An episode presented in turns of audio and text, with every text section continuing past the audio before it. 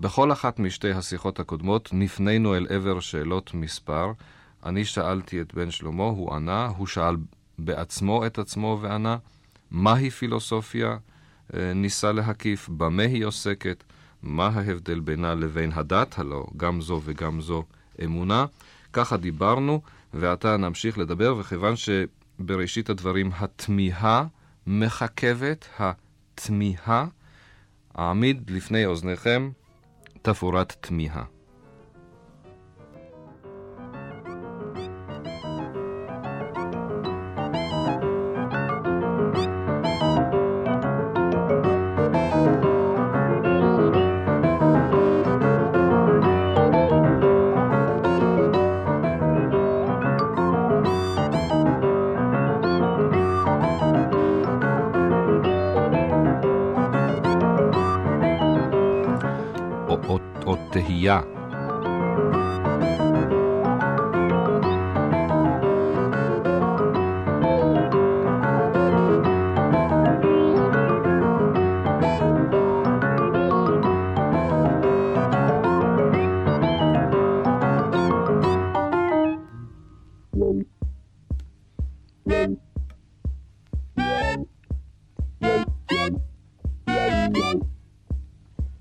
עוד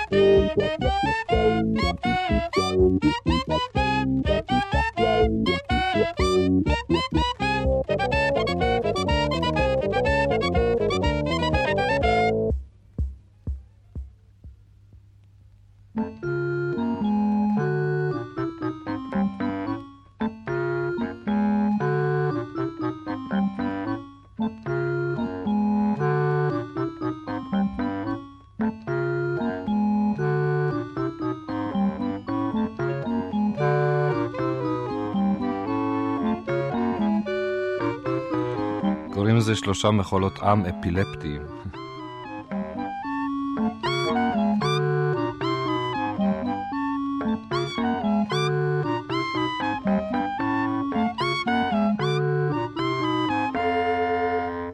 בשיחה השלישית הזאת הייתי רוצה לשאול אותך אה, שאלה כזאת.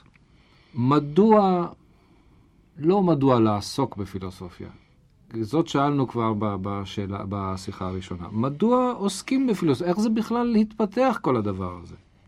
כן, נו טוב, זו שאלה פילוסופית מאוד, כמו שאומרים הגששים, שאלה שאלתית, שאלה פילוסופית, כמו שכבר הסברתי באחת השיחות הקודמות, אה, השאלות על הפילוסופיה הן בעצמן שאלות פילוסופיות. כלומר, השאלה מדוע אדם מתחיל לעסוק באותו עיסוק שנקרא פילוסופיה, זו השאלה שלך. והתשובה היא באופן סימולטני, או מקביל, אישית והיסטורית. כלומר, השאלה היא, מדוע התחילה תולדות הפילוסופיה בתולדות האנושות? והשאלה היא, מדוע בתולדותיו של אדם מסוים פתאום מתחשק ללמוד פילוסופיה? פרנסה גדולה מזה אין, כידוע. אז למה האדם אה, מתחיל לשאול שאלות או מתחיל לעסוק בפילוסופיה? ללמוד פילוסופיה פורמלית או לעסוק בפילוסופיה בלי ללמוד זו, אותה? תראה, זה הרי עניין ביוגרפי שכולנו יודעים אותו. כלומר, הוא מתחיל להתעניין בעניינים מסוימים שאומרים לו שהוא קרא שבזה עוסקת הפילוסופיה, ואז בתומו הוא חושב, ואני אומר את זה כפרופסור, בתומו הוא חושב שאם הוא ילך לאוניברסיטה וישמע שיעורים בפילוסופיה, אולי הוא יהפוך לפילוסוף, מה שכבר לא נכון, אבל הוא יכול לקבל אינפורמציה נוספת במה עסקה הפילוסופיה, ובמה היא עוסקת בתולדותיה, אבל השאלה שלך, אני חושב, מכוונת פשוט לעצם העובדה. הנה בחור צעיר, אה, הוא לא מחפש מקצוע כאן, כן? אלא מעניינים אותו דברים מסוימים. כלומר, התשובה לשאלה שלך תהיה נכונה גם באופן ביוגרפי. אני לא מדבר על מי שהולך ללמוד פילוסופיה, אני יודע משום שהחברה שלו גם לומדת פילוסופיה או משהו כזה, אלא בכל זאת, הוא, הוא, הוא נדחף על ידי משהו. מה הוא מרגיש בסוף זה כבר, איך נאמר, שאלה אחרת. ובכן, אה, בזה, כפי שאמרתי, עסקו פילוסופים עצמם, ששאלו את השאלה הזאת, ואני אביא כמה תשובות שהן חושב נכונות. התשובה הראשונה שאני אביא היא התשובה של אה, אפלטון, שבעקבותיו גם אריסטו אמר את זה, בלשונו של אריסטו, ראשית מחקר, ובשבילו מחקר היה גם מדע וגם פילוסופיה כמובן, ראשית מחקר פליאה. או כפי שקורא לזה בתרגום אחר, אפלטון, התמיהה. אני אצטט משפט מאפלטון. הרגש הזה של התמיהה מציין מאין כמוהו את הפילוסוף, ורק מכאן נובעת הפילוסופיה. כלומר, לדעת אפלטון ואריסטו, הפילוסופיה נובעת מאיזושהי תמיהה, שאם אני זוכר היטב, באחת השיחות הקודמות, אתה שאלת בעניין הזה, ואמרתי לך שילד באמת מבחינה זו תמה על דברים. עכשיו אתה תמה. אדם מתחיל לתמוה, והוא תמה מתוך פגישה עם נתון יומיומי. הוא תמה למשל על זה שיש חזרה שוב ושוב, נניח על זריחת השמש ושקיעת השמש. אז אם הוא משורר, אז הוא יתאר את היופי של השקיעה. אם יש לו נפש של פילוסוף, הוא ישאל מה מניע את כל הדברים האלה, שיחזרו על עצמם כל הזמן, ושתהיה חוקיות כזאת. הוא שואל את השאלה הזאת באופן ספונטני באשר הוא אדם. זה כמובן, למה אדם שואל שאלות כאלה, אני לא יכול לענות לך. זה המסתורין של היצור האנושי שהוא שואל שאלות. הוא תמה. עכשיו, הוא תמה, והתמיהה הזאת איננה תיאורטית. אני מדגיש את זה בכל השיחות שלנו. ש... ואתה בצדק מרגיש את הנקודה הזאת, שאתה מבחין בין לעסוק בפילוסופיה לבין ההתחלה, אה, ל... באמת ל... ל... לא ללמוד פילוסופיה ולעסוק בפילוסופיה. המניע הפנימי. המניע הפנימי. כלומר, המניע הפנימי הוא לא תיאורטי בלבד. הוא אישי, מה שקוראים אקזיסטנציאלי. כלומר, זה מטריד אותו באמת. כלומר, השאלות האלה מטרידות אותו, והוא תמה, הוא לא מבין. הוא פשוט לא מבין איך זה שבאמת שוב ושוב השמש זורחת, נניח. זה דבר יומיומי. בשביל זה אדם צריך להיות טיפוס כזה שהוא מתגבר על השגרה, הייתי אומר, המחשבתית. נאמר, אתה יודע, אתה רגיל. תופעות שאתה רגיל בהן, ואני כבר אמרתי את זה פעם, נקודת המוצא של הפילוסופיה היא לא איזה זיקוקין דינור. זה תופעות יומיומיות, שאתה תמה עליהן. איך זה? היומיומי מעורר תמיהה. זה יכול לקרות לך מלכתחילה אם אתה טיפוס כזה, זה יכול לקרות לך בעקבות מאורע שקרה לך. בעקבות איזשהו דבר דרמטי פחות או יותר. אה, אה, נניח, אדם יודע אה, שהוא ימות ושכולם ימותו פעם, אבל זו ידיעה תאורטית. אבל הנה, קורה, הוא נתקל במישהו קרוב אליו, אדם צעיר מת. זה נותן לו דחיפה אולי, לשאול שאלות, מה עם החיים ומה המוות? למה מתים אנשים? אולי גם הוא ישאל למה, איפה הצדק, אם הוא איש דתי? הצדק, אם הוא איש דתי, אם הוא לא איש דתי, הוא לא ישאל את זה, מה שייך צדק כאן. אם הוא איש דתי, הוא ישאל למה אלוהים מרשה את זה וכן הלאה. אבל השאלה הזאת היא שאלה שמביעה תמיהה על דבר שבעצם כבר ידוע. כלומר, זה לא איזה גילוי דבר חדש בפילוסופיה. החידוש בפילוסופיה הוא החידוש בהתעניינות, החידוש בראייה של דבר שהוא בעצם ידוע יום-יום. כלומר, האדם מתחיל לעסוק בפילוסופיה בצורה זו או אחרת, ואם הוא אדם מודרני שיש אוניברסיטאות, אולי הוא ילך ללמוד פילוסופיה, מתוך תקווה שהוא יבין יותר את השאלות ואולי אפילו יקבל תשובות עליהן. כאשר הוא לא מוצא סיפוק, הוא מרגיש חוסר סיפוק. הוא מרגיש חוסר סיפוק בעצם הנתינות של העובדות. ובכן, נתון, מישהו יגיד לך, מה אתה מבלת, מה אתה מתפלסף? זה מה שאומרים. ככה זה. שמש זורחת כל יום, ככה זה. אנשים מתים, ככה זה. ככה זה.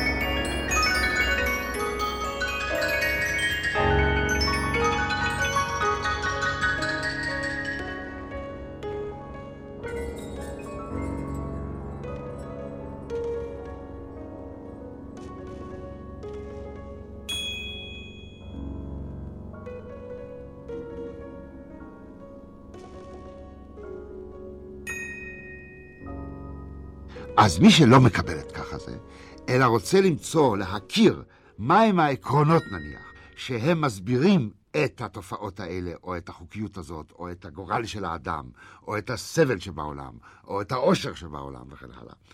זה התמיהה, באותו מובן יווני שדיברו על התמיהה, כאשר, וזו נקודה נוספת, כאשר החיפוש אחרי התשובות, או החיפוש אחרי ידיעה, הוא באמת ידיעה לשם ידיעה, לא לשם תועלת. כלומר, אם אדם שואל למה מתים משחפת, והוא חוקר למצוא מה הסיבה לשחפת, ומוצא, כמו שקוך מצא את החיידק של השחפת, ואז הוא עוזר להתגבר על השחפת, אז הוא עושה דבר חשוב לאנושות. לא בפילוסופיה. לא, אבל לא במדע. בפילוסופיה. זה לא רק במדע, זה יותר, זה, זה, זה, זה, זה, זה ברפואה, כן? אבל אה, איש המדע, אתה לא כולל רפואה במדע? לא, רפואה היא, נדייק, רפואה היא מקצוע שמנצל את הישגי המדע לרפא בני אדם. אה, עכשיו, יש רופאים גדולים שהם אנשי מדע, יש הרבה, רוב הרופאים לא אנשי מדע, הם למדו מדע, הם לא אנשי מדע. עכשיו, אנשי המדע, במובן מסוים, כמו פילוסופים, אם הם אנשי מדע באמת אמיתיים גדולים, יש להם דחף לדעת על מנת לדעת. זה נכון. אבל ה- נקודת המוצא, אה, הייתי אומר גם ההיסטורית, הייתה לא במה שאנחנו קוראים מדע, אלא אז גם מדע היה כמו היה זה לפילוסופיה. הייתה השאלה למה זורחת השמש, רוצה למצוא את החוקיות. זה שאחר כך קופרניקוס ואחריו וגלילי מצאו שלא השמש זורחת, אלא כדור הארץ מסתובב על צירו וכן הלאה, זו הייתה תשובה, תשובה מדעית, שגם כן ניתנה לא מתוך רצון להפיק מן התועלת, למרות שכולנו יודעים איזה תועלת ואיזה נזק, אם אתה רוצה, אה, הפיקה הטכנולוגיה ש, שנבעה מן המדע. זה נכון. אבל אה, מה שמאפיין את הפילוסופיה, הוא לכן זה נקרא פילוסופיה, כמו שאמרנו, זו אהבת החוכמה. כלומר, אהבת החוכמה באשר היא חוכמה. אתה רוצה לדעת מתוך מה שנקרא סקרנות אינטלקטואלית, ולא מתוך חיפוש אחרי תועלת. אולי אחר כך נאמר את ההבדל בעניין הזה, למשל, בין היוונים נניח, ובין המצרים או הבבלים, ולמה דווקא אצל היוונים צמחה הפילוסופיה, למרות שגם המצרים אה, בנו פירמידות, והצליחו לעשות דברים עצומים מבחינה הנדסית. אני חושב שזה מקום טוב לומר את זה כאן, כיוון שאנחנו באמת רוצים גם לשאול את עצמנו איך, איך אה, קונקרטית, איך היסטורית צמחה. טוב, אז. אולי אני אומר דבר אחד כאן, ולפני שאומר עוד דבר אחד ב- לתשובה לשאלה הקודמת שלך, אומר כבר כאן שההתעניינות של היוונים במתמטיקה, מתמטיקה, הייתה התעניינות פילוסופית, לפי הגדרה שאני מגדיר אותה כאן, ושעליה אחר כך קצת ארחיב את הדיבור בצד ההיסטורי. ההתעניינות של המצרים הייתה הנדסית, הייתי אומר, או איך נקרא לזה, אה, אה, שימושית, אפשר לומר. כלומר, אי אפשר לבנות את הפירמידות בלי לדעת לעשות את המידות אה, הנכונות. אבל הדבר המיוחד שהיה במתמטיקה, לפי התפיסה של יוצרי המתמטיקה ביוון, היא שהם התעניינו בעניין הזה, ביחס בין מספרים וכן הלאה, ידיעה לשמה. ולכן, גם בתולדות הפילוסופיה, הם התחילו בשאלות של ידיעה לשמה, כפי שמיד נגיע, אבל אני רוצה להוסיף עוד אולי שתי נקודות, שב... שני עניינים, לא נקודות, שבגללם האדם מתחיל אה, אה, להתעניין, נקרא לזה, בפילוסופיה, או לעשות פילוסופיה, כמו שאנחנו אומרים. אחד זה התמיהה, השני זה אולי גם כמו תמיהה, אבל אולי זה תמיהה מסוג מיוחד, וזה יכולתו של האדם להטיל ספק. כלומר, גם התמיהה היא לא מטילה ספק, אבל גם התמיהה לא מקבלת, מה שאומרים באנגלית for granted, כן, כנתון, כמובן את. מכוון מאליו מה שיש. הספק הוא תמיהה שגם שואל על עצ... את עצמו על תשובות מקובלות או דעות מקובלות. כלומר, אדם, ילד או לא ילד, אדם בגיל מסוים, תקופה מסוימת, יותר בתקופה אחת פחות, תקופה אחת יותר, מתחילים להטיל ספק באמיתות שהיו מקובלות בחברה של בה גדל הילד או בחברה עצמה. אנשים מתחילים להטיל ספק. ובכן, יש כושר של האדם להטיל ספק, לא לקבל. אני אינני יודע אם בעל החיים יכול להטיל ספק, אני לא יודע, אנחנו לא יודעים, אבל האדם ודאי יודע להטיל ספק. עכשיו, שוב, יש בני אדם שלא מטילים ספק, הם קונפורמיסטים מטבעם. כלומר, עד שקורה להם משהו אולי. כלומר, מה שהחברה אומרת, זה ודאי נכון, כן?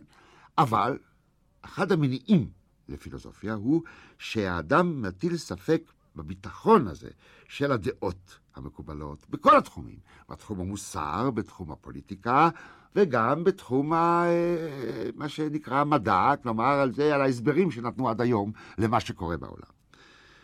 עכשיו, העניין הזה של הטלת הספק הוא עניין שבעצם מביע את אי-ביטחון של האדם. זה הרי דבר של אי-ביטחון, זה ערעור הביטחון. לכן זה מסוכן גם כן. עכשיו, סוקרטס, שהוא הפילוסוף המפורסם הראשון שידוע לנו באופן אישי, הייתי אומר, mm. אחרים פחות ידוע עליהם באופן אישי, אלה שהיו לפני סוקרטס, שקוראים להם פרה-סוקרטים, שאחר כך אומר עליהם כמה דברים.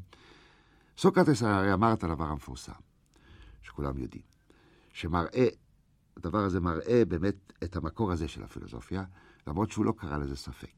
וזה הסיפור המפורסם, שנחשב בסופו של דבר כ...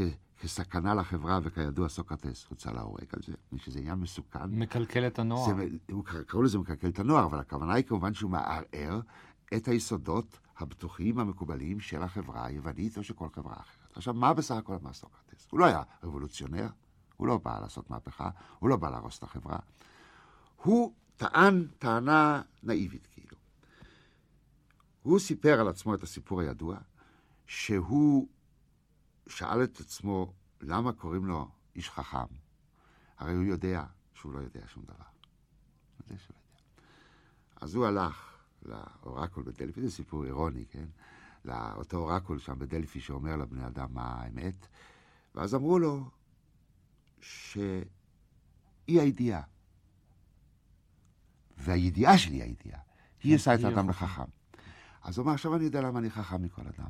לא משום שאני יודע יותר ממישהו אחר, אלא משום שאני יודע שאני לא יודע.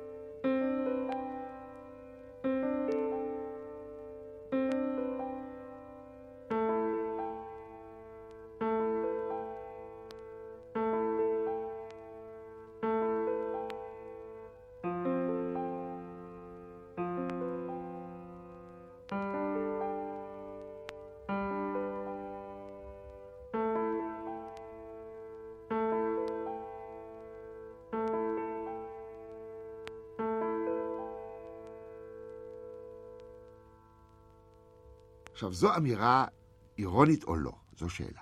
אבל זו שאלה מאוד מעניינת, שאני רק אזכיר משפט אחד בשביל לגרות את המאזינים שאולי ירצו לקרוא על זה קצת.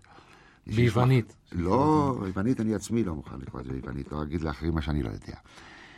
יש ויכוח גדול כבר למעלה מאלפיים שנה על הפירוש של סוקרטס, אפלטון, סוקרטס אפלטון, שהרי סוקרטס לא כתב כלום. יש אומרים שמשום שהיה נשוי לקסנטיפה, שלא נתנה לו מנוחה, שעל שמה נקראות כל הקסנטיפות, קסנטיפות, כל פנים הוא לא כתב שום דבר. עכשיו, אפלטון כתב, היה תלמיד שלו. אפלטון הכניס בפיו כל מיני תורות. תורות, פילוסופיות ממש. תורת האידאות למשל. עכשיו, השאלה, אם סוקרטס היו לו הדעות האלה, התשובות האלה, ואפלטון רק העלה אותם כאילו הנייר, או שסוקרטס באמת, באמת, היה פילוסוף כזה שבעצם רק שאל שאלות, או נאמר, רק הטיל ספק. זה מחלוקת גדולה. אם אמנם הוא ידע משהו, בכל זאת, איזשהו רעיון על המציאות או על האמת, אז האמירה שהוא יודע שהוא לא יודע, יש בה אירוניה. אבל זה מה שיש לנו, שהוא אמר, אני חכם מפני שאני יודע שאני לא יודע. עכשיו, מה פירוש הדבר הזה? פירוש הדבר הזה הוא שאתה לפחות מנסה להתגבר על הספק. מנסה. אולי בסוף תגיע שאתה לא יכול לדעת שום דבר אף פעם, וזה הזכרנו באחת השיחות הקודמות שיש כאלה שחושבים כך, ואולי שוב נזכיר אותם בשיחה הבאה.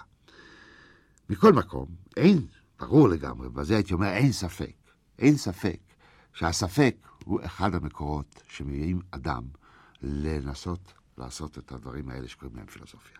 כלומר, אם זה לא אמת, אם אני לא בטוח, אפשר להטיל ספק בזה. למה אני אקבל את זה משום שאבא שלי אמר לי? למה שאני את זה משום שככה המוסדות אומרים, וכן הלאה. אז הוא, אם הוא ממשיך, אם הוא לא סתם אומר, מה, לא אכפת לי, אה, אני לא רוצה לקבל את זה, רוצה ללכת לים, וכמו שאומרים, אתה יודע, אה, ולעשות חיים, לא מעניין אותי. לא, אם באמת הוא מטיל ספק בתשובות הקיימות, אבל עדיין השאלות האלה, מה טוב, מה רע, או כל השאלות האלה, עדיין מטרידות אותו, אז הוא בעצם מתחיל לעסוק בפילוסופיה. עכשיו, זה מקור שני. המקור השלישי הוא באמת דבר שהזכרתי אותו כבר, וזה מה שקוראים השאלות האקזיסטנציאליות, שאם תרצה תקרא לזה שאלות, אה, אה, עניינים, פסיכ, מצבים פסיכולוגיים. על זה יכול להיות ויכוח בינינו אולי, או לא בינינו. כלומר, אפשר להגיד, איזה מין אירוטי כזה, ששואל מה המשמעות של החיים, ומה הטעם לחיים, ו- ו- ו- ולא מוצא סיפוק במה ש- שנותנים לו ומה שיש לו. זה יכול להיות פסיכולוגי, יש כאלה, נודניקים או משהו כזה. אבל אני לא מסכים לזה, שזה תמיד פסיכולוגי. אני חושב שצריך להבחין במה שנקרא פסיכולוגי ומה שנקרא אקזיסטנציאלי. כלומר, שאלות שנובעות מתוך עצם האקזיסטנציה של האדם, נניח כיצור סופי. כיצור שיודע שהוא ימות, כיצור שיודע לשאול מה משמעות החיים. יצור שכפי שהזכרת קודם את פרנקל בשיחה אחרת, כן, יצור מחפש משמעות, שמחפש נכון, משמעות. נכון, וזה לא פסיכולוגי. אתה זה רואה? לא פסיכולוגי. לפי דעתי זה לא פסיכולוגיה, אלא אקזיסטנציאלי. אבל פסיכולוגים מסוימים, לא כולם, יגידו, כל זה הוא פסיכולוגיה. רק נשכיב אותך על ספת הפסיכיאטר ואתה תפסיק לשאול את השאלות האלה. במובן מסוים פרויד היה כזה, במובן מסוים. כלומר, אם כי הוא לא היה רוצה לוותר הוא היה על כאיזה.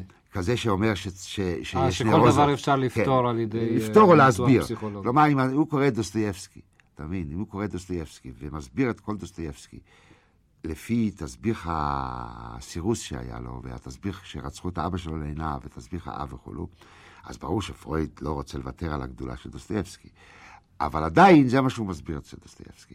בשעה שיש פה דברים שמעבר לביוגרפיה של דוסטויבסקי, והייתי אומר שהאנושות הייתה מפסידה הרבה אם באמת היו משכיבים את ואן גוך ואת דוסטויבסקי על ספת הפסיכיאטרים, והם היו אנשים יוצאים אנשים נורמליים. אנשים נורמליים, אה, היו יוצאים, והיה פעם איזה סרט, התפוז המכני, שקצת מדבר בכיוון, אה, אני לא יודע אם המאזינים זוכרים את הסרט הזה, שקצת, שקצת הולך בכיוון הזה של השאלת השאלות, האם צריך לרפא באמת אנשים שאפילו מביאים נזק.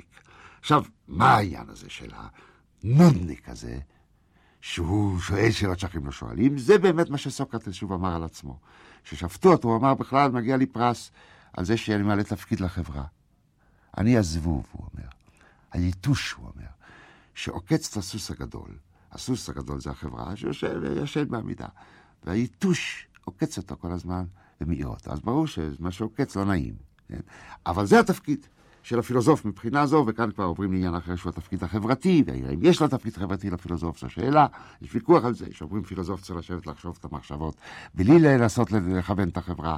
אבל דבר אחד ברור, שהעניין הזה יש פה סיכון מסוים לחברה, ולכן היו פילוסופים שגם שילמו בחייהם בעניין הזה.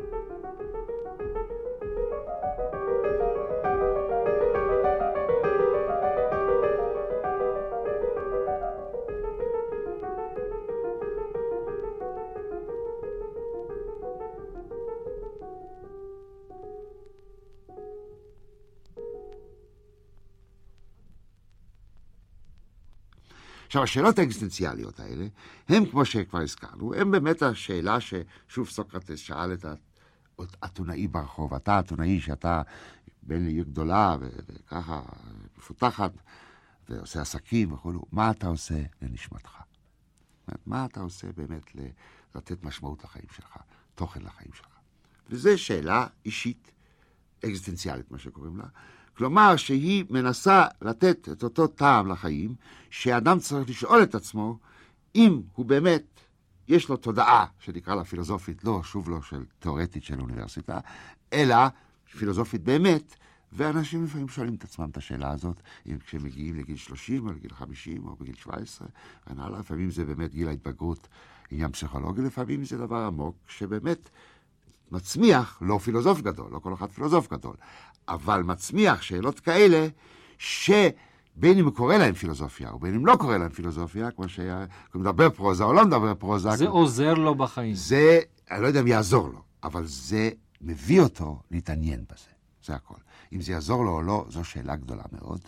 זו באמת שאלה גדולה מאוד, ואני די פסימי בעניין הזה, זה מעט אנשים זה עוזר להם. הפילוסופים הגדולים עצמם, זה נתן להם ממש את, ה, את, ה, את השלווה במקרה אחד, או את, ה, או את הריאליזציה של המציאות מצד שני, וכן הלאה. זה כבר שאלה אחרת, זה באמת שאלה ביוגרפית, מי יכול להגיע לזה, או מי לא יכול להגיע לזה. ובעניין הזה באמת הייתי אומר שזה מה שקורה לאנשים שמתחילים ללמוד פילוסופיה, וזה כפי שנראה, בהמשך דברינו, מה שקרה במקום אחד בעולם, בתרבות המערב, גם באופן היסטורי, כלומר לא רק באופן אישי פה ושם, אלא שצמחה תנועה שאנחנו קוראים לה תולדות הפילוסופיה המערבית. בוא נסרטט אותה. אז באמת בוא נסרטט אותה. כבר הזכרתי שכאן יש תופעה שבעצם אין תשובה עליה מבחינה היסטורית. אין תשובה סופית לשאלה הזאת. למה מה שאנחנו קוראים תולדות הפילוסופיה המערבית התחילה במקום מסוים ובזמן מסוים. באותן ערים יווניות, שהיום קוראים להם יוון, ואחר כך בעיקר באתונה. קודם לאו דווקא באתונה, אבל בכל האזור הזה, שחלקו הוא טורקיה היום, חלקו... האזור די מצומצם. היא לא התחילה באימפריות גדולות, מעצמות גדולות, בתרבויות גדולות, בבבל, מצרים. מה שאנחנו קוראים תולדות הפילוסופיה המערבית, מיד אסביר מדוע אני אומר המערבית, התחילה דווקא שם. אין תשובה לשאלה הזאת.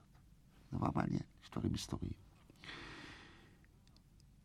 במזרח הרחוק, בהודו, הייתה תרבות גדולה, אבל שם לא התחילה תולדות הפילוסופיה במובן שאנחנו מדברים עליו, שהיא לא זהה עם הדת או עם המיסטיקה הדתית, כפי שזה בהודו, ושיש פילוסופיה הודית גדולה. אם אתה לומד פילוסופיה הודית, אתה למעשה לומד תולדות המיסטיקה ההודית. מה שאנחנו קוראים היום פילוסופיה, נקרא לה חילונית, אם כי חילונית די במרכאות, אבל היא ודאי לא זהה עם דת מסוימת. זה התחיל ביוון. התחיל ביוון, והתחיל בתהליך של השתחררות מן הדת היוונית העתיקה, שהייתה דת מיתולוגית. המיתוס הוא דרך מסוימת לענות על אותן שאלות שהזכרנו קודם. מאיפה באים כל הדברים? מדוע השמש זורחת? אז מדברים על פברואר, אני יודע, אל השמש שיוצא במרכבות שלו. זו תשובה, לא צריך לצחוק מזה. זה דרך מסוימת לענות על השאלות הבסיסיות של האדם, של הטבע, של היקום, כל השאלות הפילוסופיות, אבל לענות עליה בדרך מיתולוגית, כלומר, בדרך שמכניסה גורם שנקרא לו על-אנושי, אלים. האלים רבו ביניהם, ואחד מהם יצר עולם, כל מיני סיפורים. עכשיו, אני חוזר ואומר, זה לא מתוך זלזול במיתוס, אבל זו ודאי לא תשובה, מה שאנחנו קוראים פילוסופית, ומה שהתפתח לפילוסופיה ביוון. כלומר, היווני, האיש היווני, הייתה לו סקרנות לשמה. סקרנות לשמה שהיא יצרה את מה שהיה אז מדע יווני ומה שהיה זהה עם הפילוסופיה. ושוב, סקרנות לשמה ולא בשביל להביא תועלת מזה, או להעיל משהו מזה, או לעשות מזה פולחן דתי או משהו דומה לזה. למה דווקא האיש היווני גילה סקרנות כזאת באופן חברתי-היסטורי? בוודאי שפה ושם היו אנשים בעלי סקרנות, זה ברור, כן? אבל למה דווקא שם צמחה התנועה הזאת? אני אומר שוב ושוב אני אומר את זה, משום שבעיניי זה דבר, לא רק בעיניי, זה דבר שאין עליו לפי דעתי תשובה סופית. עובדה שכך קרה. עכשיו קרה דבר מעניין מאוד. אותו דבר קרה במקום אחר. השתחררות מהמיתוס קרה במקום אחר. גם בארץ קטנה, עם קטן, לא אימפריה, עם קטן. זה קרה כמה מאות שנים לפני שזה קרה ביוון. גם התחילה השתחררות מהמיתוס. וזה קרה פה, במקום שאנחנו יושבים בו, בארץ ישראל. ושם לא נוצרה פילוסופיה. שם נוצרה דת חדשה. כאן אתה מתכוון. שם זאת אומרת בניגוד ליוון. כאן, כאן, בארץ ישראל. אצל אותם השבטים העבריים. דת חדשה, דת לא מיתולוגית. ברור, זה הרי ההגדרה של המונותאיזם, שהוא שחרור, הגדרה קונבנציונלית. שהוא שחרור מהמיתוס. מהמיתוס. אלו לא אל מיתולוגי, לא, זה לא הנושא שלנו כאן, אפשר פעם לדבר על זה, אבל זה לא הנושא. מה שכן הנושא שלנו הוא דבר מרתק. איך באופן מקביל, בלי שידעו זה על זה, זה ברור שלא ידעו זה על זה, ברווח של כמה מאות שנים, שזה כלום בהיסטוריה, אני אומר, היהודים קצת קדמו, הנביאים, תורת הנביאים. תהיה דעתנו על התנ"ך, שבהתחלה כן יש קצת מיתולוגיה, אחר כך לא מיתולוגי, זה לא יעזור. בסוף תורת הנביאים, ישעיהו וכולו, זה דת חדשה, לא מיתולוגית. עכשיו, הדבר המעניין הוא, שכאן לא הייתה סקרנות לשמה כמו אצל היווני וכולו. זאת אומרת, להבין, אלא כאן היה, שוב, דבר מסתורי. מפני שאיש לא יכול לענות על השאלה, למה זה קרה בארץ ישראל, אצל אותם שבטים, אבות אבותינו שהסתובבו כאן בסביבה, ולא קרה לו במצרים. עם כל הסיפורים שאולי היה שם משהו, אולי לא היה, אולי כן היה. התנ"ך יש לנו בידינו, מ... בעברית, כמו שאומרים, כן, מהתרבות היהודית. לא קרה בבבל, לא קרה באשור, הדברים ידועים. לא קרה בהודו, לא קרה בסין. אין תשובה לשאלה. יש תשובות מאוד מגוחכות בעיניי, שהאקלים הממוזג גורם לזה שככה. יש גם בקליפורניה אקלים ממוזג, שיש פה מדבר, ולכן יש איזו תפיסה מונותאיסטית כזאת. יש גם מדבר גובי, ומדבר, חסר מדברות בעולם, מדבר נבדה. זה לא, אין תשובה. כמו שלגבי היוונים, אני הרי נותן תשובה, שואל שאלה לא מנקודת ראות של אדם מאמין שאומר, אלוהים התגלה לאברהם והתגלה למשה, שזו התשובה של התנ"ך עצמו, איך נתגלה האלוהים החדש הזה. אני מדבר כהיסטוריון. כהיסטוריון לפניי כאן חידה, כמו שגם עניין הפילוסופיה היוונית לא חידה. עכשיו, הנושא שלנו הוא פילוסופיה ולא יהדות או דת, לכן אני לא אכנס לזה, אני רק אזכיר את הדבר המופלא הזה, שהתרבות שלנו, שנוצרה מהסינתזה אחר כך בין ירושלים ואתונה, היא סינתזה משתי דרכים שבהם, שבהם חברה מסוימת, תרבות מסוימת, אנשים מסוימים, שוב, של עם קטן, השתחררו מהמיתוס ויצרו, אחד, דת חדשה, אלוהים חדש, והשני, היוונים, דיסציפלינה או, או, או תחום חדש שיקרא אחר כך, אחרי כמה שנים פילוסופיה.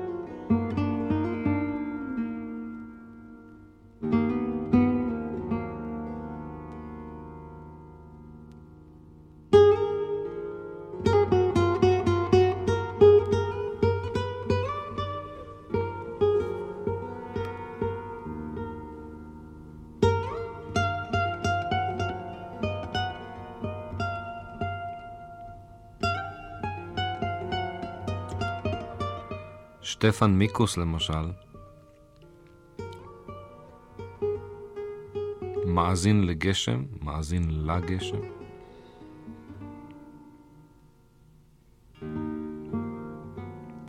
אבל אתה כאן במדבר שומע מדבר.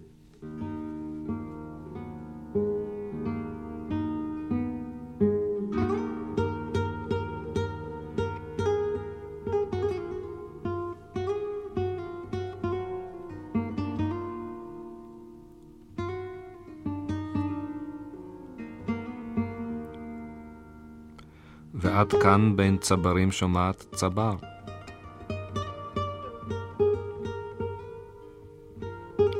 וכל מי ששמע את יוסף בן שלמה מדבר, הפיק מזה בוודאי איזה דבר.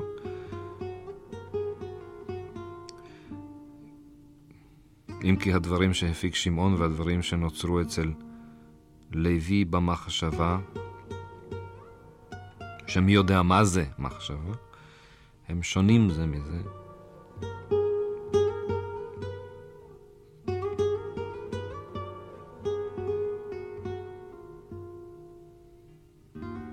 כמו ששונה זה מזה בננה, ספליט ועכבר, אם כי יהיו כאלה שאומרו שזה אותו דבר, כי זה דבר וזה דבר.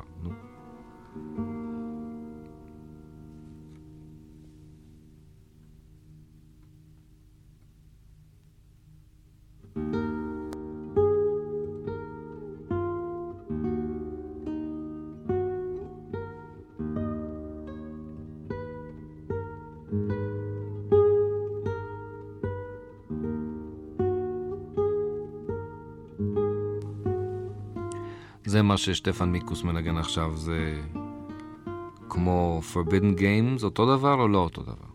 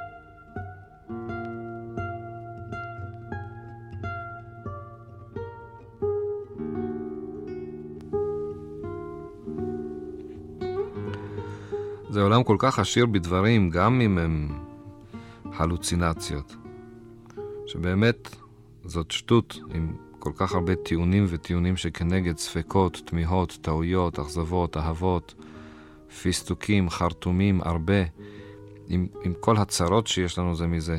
זאת שטות, אני אומר, עם עושר כזה של צבעים וריחות ו- ו- ו- ודמיונות וטעמים, לקחת אוף צלוחס, להכעיס סמים.